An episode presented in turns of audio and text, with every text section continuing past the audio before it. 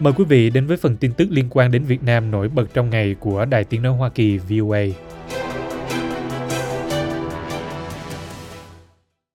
Việt Nam hy vọng sẽ gia tăng kim ngạch xuất khẩu nông sản sang Trung Quốc trong năm nay sau khi hai nước đã đồng ý xem xét các quy định cho phép xuất khẩu chính ngạch thịt gia cầm của Việt Nam, đồng thời Bắc Kinh hứa sẽ tiến hành xem xét pháp lý để ký nghị định thư đối với một số mặt hàng nông thủy sản.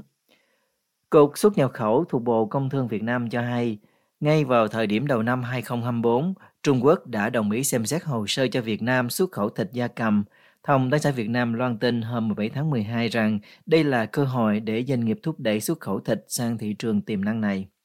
Vào hồi tháng trước, Thứ trưởng Bộ Nông nghiệp và Phát triển Nông thôn Việt Nam Trần Thanh Nam, Trung Quốc đồng ý dỡ bỏ lệnh cấm nhập khẩu gia cầm từ Việt Nam. Ông Nam cho báo giới biết như vậy sau khi ông thực hiện chuyến công du 5 ngày tới Trung Quốc. Ngoài ra, Tân Hoa Xã dẫn lời ông Nam nói rằng Trung Quốc với thị trường 1,4 tỷ dân có nhu cầu tiêu dùng sản phẩm thịt lên đến khoảng 400 tỷ đô la một năm và Việt Nam có tiềm năng lớn để xuất khẩu thịt gia cầm sang thị trường đông dân nhì thế giới này.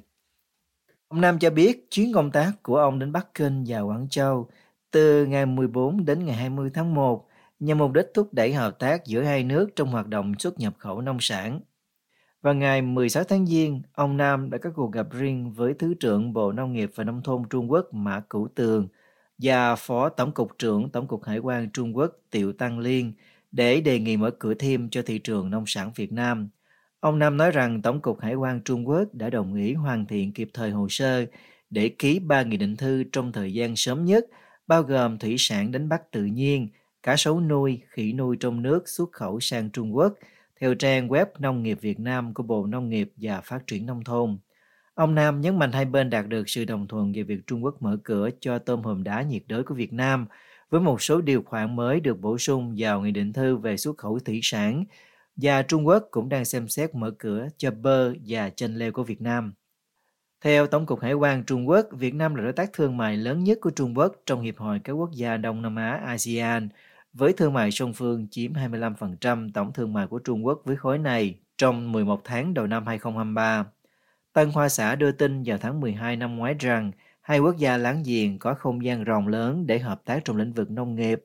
Trang này cho biết thêm rằng trong 11 tháng đầu năm 2023, Trung Quốc đã nhập khẩu nông sản Việt Nam trị giá 14,62 tỷ nhân dân tệ, tăng 20,3% so với cùng kỳ năm ngoái. Theo Hội đồng Thương mại Quốc tế ITC, vào năm 2023, sản phẩm chăn nuôi của Việt Nam chỉ chiếm 1% tổng giá trị xuất khẩu nông lâm thủy hải sản sang Trung Quốc, đạt 12,2 tỷ đô la. ITC cho hay tỷ lệ khiêm tốn này chủ yếu là do Việt Nam chưa có nghị định thư để xuất khẩu sản phẩm thịt gia cầm sang Trung Quốc, đề cập đến lệnh cấm nhập khẩu liên quan đến cúm gia cầm có khả năng gây bệnh cao của Trung Quốc. Theo ITC, trong nhiều năm qua, nhiều sản phẩm chăn nuôi của Việt Nam bao gồm thịt lợn, thịt bò, thịt gà, thịt trâu đã phải chịu hạn ngạch không chính thức tại các cửa khẩu biên giới. Những sản phẩm này đã gặp phải nhiều trở ngại liên quan đến việc thông quan tại biên giới cũng như chịu sự giám sát và các tiêu chuẩn kiểm soát nghiêm ngặt hơn. Bà Phạm Thị Huân, nữ doanh nhân, người sáng lập công ty cổ phần Bao Huân tại thành phố Hồ Chí Minh, một trong những nhà cung cấp thịt gia cầm và trứng lớn nhất cả nước, hoan nghênh động thái này của phía Trung Quốc. Bà cho biết công ty của chúng tôi chưa bao giờ xuất khẩu thịt gia cầm hoặc trứng vào Trung Quốc đại lục. Việc dỡ bỏ lệnh cấm này sẽ mở cánh cửa cho công ty của tôi và nhiều người chăn nuôi Việt Nam. Bà Huân nói với đài VOA qua điện thoại vào ngày 21 tháng 2. Bà cho biết thêm. Cơ hội này là tốt nhất cho các cái doanh nghiệp làm ăn chân chánh chăn nuôi có bài bản à, chuỗi an toàn vệ sinh thực phẩm từ trang trại đến bàn ăn về công nghệ cao rồi thì nếu mà uh, Trung Quốc mà cho xuất khẩu sang thì ờ, người chăn nuôi người nông dân rất là mừng cả doanh nghiệp luôn Ông Đặng Phúc Nguyên, Tổng thư ký Hiệp hội Rau quả Việt Nam bày tỏ sự lạc quan về chuyến công tác vừa qua của phái đoàn ông Nam. Ông Nguyên cho biết. Cái ngành uh, xuất khẩu Việt Nam, nhất là cái ngành uh, rau quả, tại vì tôi là làm bên Hiệp hội Rau quả, thì ờ, rất là mong chờ những cái chuyến đi như vậy của ờ, đại diện ờ, chính phủ để mà gọi là đàm phán mở cửa thị trường cho cái hàng hóa nông sản rau quả của Việt Nam. Và xuất khẩu không những đi Trung Quốc mà là đi các nước khác nữa. Thì cũng phải có cái sự dẫn dắt của các cơ quan của chính phủ rồi cụ thể đây là bộ nông nghiệp để mà đàm phán và mở cửa thị trường những chuyến đi đó là chúng tôi rất là là kỳ vọng vào cái sự thành công của nó sau này à, giúp cho cái kim ngạch à, xuất khẩu à, rau quả của Việt Nam à, càng ngày càng tăng trưởng hơn cạnh tranh được à, với các nước à, à, Đông Nam Á và các nước trong khu vực. Trung Quốc là thị trường nhập khẩu lớn nhất của ngành trái cây Việt Nam với kim ngạch nhập khẩu đạt 3,7 tỷ đô la vào năm 2023, tăng gần 250% về giá trị và 65% về thị phần so với năm 2022, truyền thông Việt Nam đưa tin. Hiện nay Việt Nam chỉ có 14 loại trái cây nông sản được cấp phép chính thức vào Trung Quốc, gồm thanh long, dưa hấu, chuối, vải thiều, nhãn, chôm chôm, mít, xoài, măng cục, sầu riêng, chanh dây, đen, khoai lang, tổ yến theo trang web Kinh tế Việt Nam và Đài Tiếng Nói Việt Nam. Trong số đó, một nghị định thư gần đây về các yêu cầu kiểm dịch đối với dưa hấu đã được ký kết trong chuyến thăm cấp nhà nước tới Việt Nam của Chủ tịch Trung Quốc Tập Cận Bình vào tháng 12 năm ngoái. Ngoài ra, năm sản phẩm khác cũng đã được đưa vào nghị định thư trước đó gồm măng cụt, đen, sầu riêng, chuối và khoai lang. Ông Nguyên cho rằng thị trường Trung Quốc có tiềm năng và cơ hội lớn cho xuất khẩu rau quả của Việt Nam, đồng thời nhận xét thêm rằng người tiêu dùng Trung Quốc ưa chuộng các sản phẩm sầu riêng của Việt Nam, đây được coi là một lợi thế và là một chiến lược của Việt Nam. Theo ông Nguyên, hiện có 708 vùng trồng sầu riêng và 168 cơ sở đóng gói sầu riêng ở Việt Nam được cấp phép xuất khẩu sang Trung Quốc. Ông nhận định thêm, nếu nghị định thư về xuất khẩu sầu riêng đông lạnh được ký kết vào đầu năm nay, sầu riêng tươi và đông lạnh sẽ mang về khoảng 3 tỷ đô la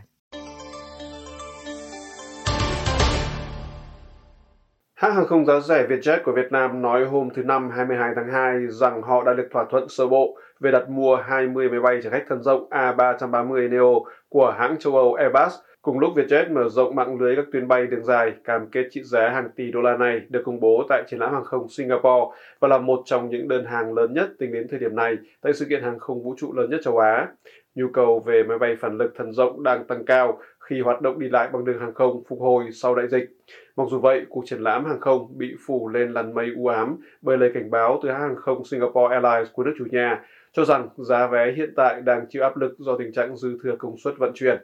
Các máy bay mới của Vietjet sẽ bắt đầu được giao từ năm 2026 và thỏa thuận sơ bộ sẽ trở thành hợp đồng đặt mua chắc chắn trong vài tuần nữa. Phó Chủ tịch chuyên trách bán hàng của Airbus là Benoit de Saint-Exupéry cho biết, Vietjet, một trong những hãng hàng không giá rẻ lớn nhất châu Á, nói rằng đơn hàng mua những chiếc A330-900 sẽ thay thế cho đội máy bay thuê gồm những chiếc A330-300 là phiên bản cũ hơn. Đây là lần đầu Vietjet mua máy bay thân rộng. Airbus rất mong kéo dài việc bán các máy bay A330 Neo của hãng, cùng lúc họ thanh toán khấu hao dần chi phí nâng cấp và duy trì dòng máy bay A330 lâu năm này, trong khi dòng máy bay A350 mới hơn đang dần thay thế. Thỏa thuận mới nhất cho thấy rõ sự tăng trưởng của Vietjet. Hãng này nói hôm 21 tháng 2 rằng họ đang mở rộng kinh doanh ở các nơi như Australia, Ấn Độ, Trung Quốc, Nhật Bản, Hàn Quốc, Indonesia và Thái Lan. Theo trang web của hai nhà sản xuất máy bay hàng đầu thế giới, Vietjet hiện có đơn đặt hàng cho khoảng 108 máy bay Airbus và 200 máy bay Boeing.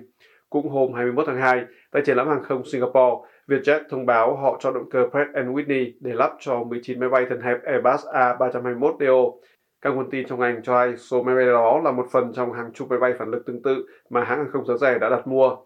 Việc đạt được thỏa thuận mua máy bay nêu trên diễn ra chung thời điểm với một vụ tranh chấp riêng rẽ về việc siết nợ bốn máy bay Airbus cỡ nhỏ. Một thẩm phán ở Anh hồi tuần trước ra lệnh cho Vietjet không được can thiệp vào việc xuất khẩu bốn máy bay A321neo mà hãng FW Aviation, tức FWA, thu hồi. FWA nói rằng Vietjet đã không trả tiền thuê kể từ năm 2021.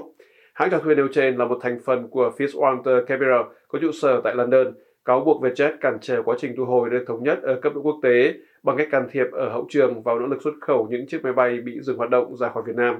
Trong tuần này, Vietjet phủ nhận việc họ cản trở hoạt động siết nợ bốn máy bay và đổ lỗi cho tình trạng chậm trễ là do hãng cho thuê mắc các lỗi về thủ tục. Vietjet nói trong một tuyên bố rằng họ vẫn cam kết tiếp tục tuân thủ các nghĩa vụ pháp lý của mình. Tuyên bố viết vào thời điểm đang có nhu cầu lớn về loại máy bay này, nỗ lực đổ lỗi cho Vietjet bị bác bỏ hoàn toàn. Vụ tranh chấp đã và đang được tranh tụng tại các tòa án ở London, Singapore và Hà Nội và được xem như là phép thử về quyền của các hãng cho thuê ở Việt Nam. Họ có hàng trăm máy bay đẹp cho thuê, cũng như về các quy định cho thuê quốc tế trên bình diện rộng hơn có tên là Công ước Cape Town. Nhóm công tác hàng không, một tổ chức có trụ sở tại Anh, chuyên giám sát đồ tài chính, thay mặt cho các nhà sản xuất máy bay và các hãng cho thuê, năm ngoái đã đưa Việt Nam vào danh sách theo dõi về việc nước này tuân thủ công ước Cape Town và tái khẳng định động thái này vào tháng 10 năm 2023. Ở thời điểm đó, nhóm công tác hàng không nói rằng thủ tục mà hãng cho thuê tuân theo hoàn toàn hợp lệ. Phía Vietjet lại cho rằng trái ngược với các tin bài về trường hợp FWA, công ước tiếp theo có hiệu lực bình thường ở Việt Nam.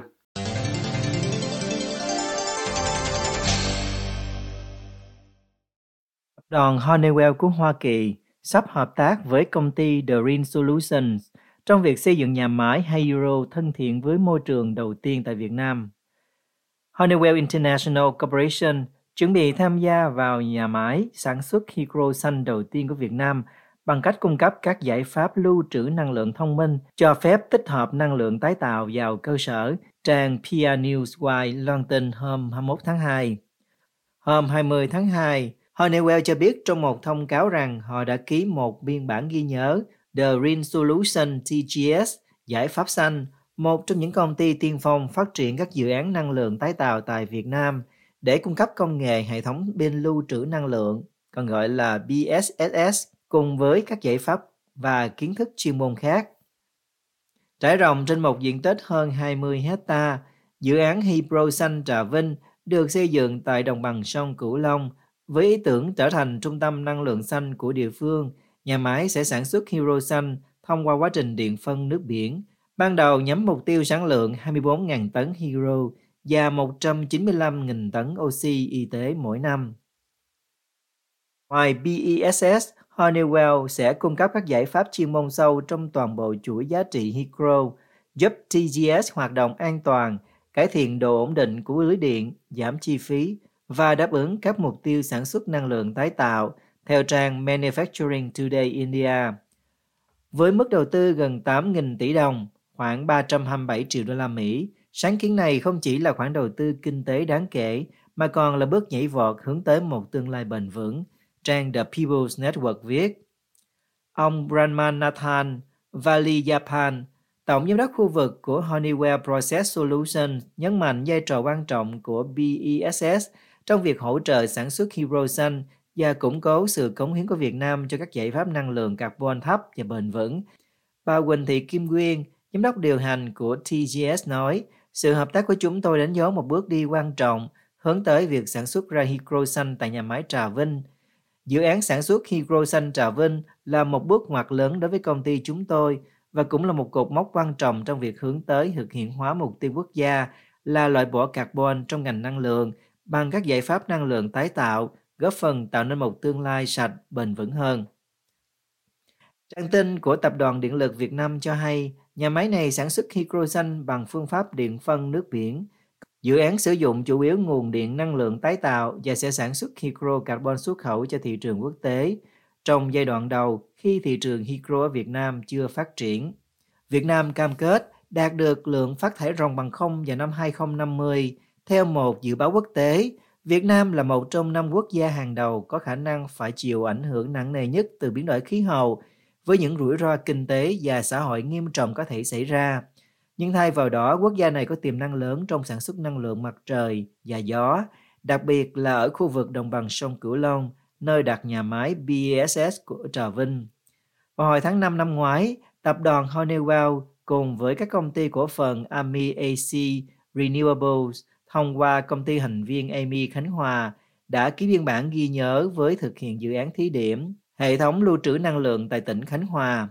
Với khoản đồng tài trợ 3 triệu đô la từ phái đoàn ngoại giao Hoa Kỳ, dự án này cho thấy hệ thống lưu trữ năng lượng có thể góp phần hỗ trợ Việt Nam tích hợp nhiều năng lượng tái tạo hơn vào hệ thống năng lượng quốc gia nhằm đạt được những mục tiêu tham vọng về khí hậu theo Đại sứ quán Hoa Kỳ tại Việt Nam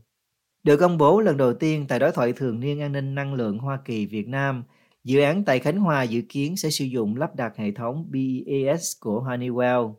Honeywell là một tập đoàn tài chính đa quốc gia có trụ sở tại thành phố Charlotte, bang North Carolina, Mỹ, tập trung vào bốn lĩnh vực chính: hàng không vũ trụ, công nghệ xây dựng, vật liệu và công nghệ hiệu suất và giải pháp bảo hộ. Tập đoàn này phục vụ nhiều ngành công nghiệp và khu vực địa lý trên khắp thế giới, với các hoạt động kinh doanh chú trọng vào ba xu hướng lớn là tự động hóa, tương lai ngành hàng không và chuyển đổi năng lượng.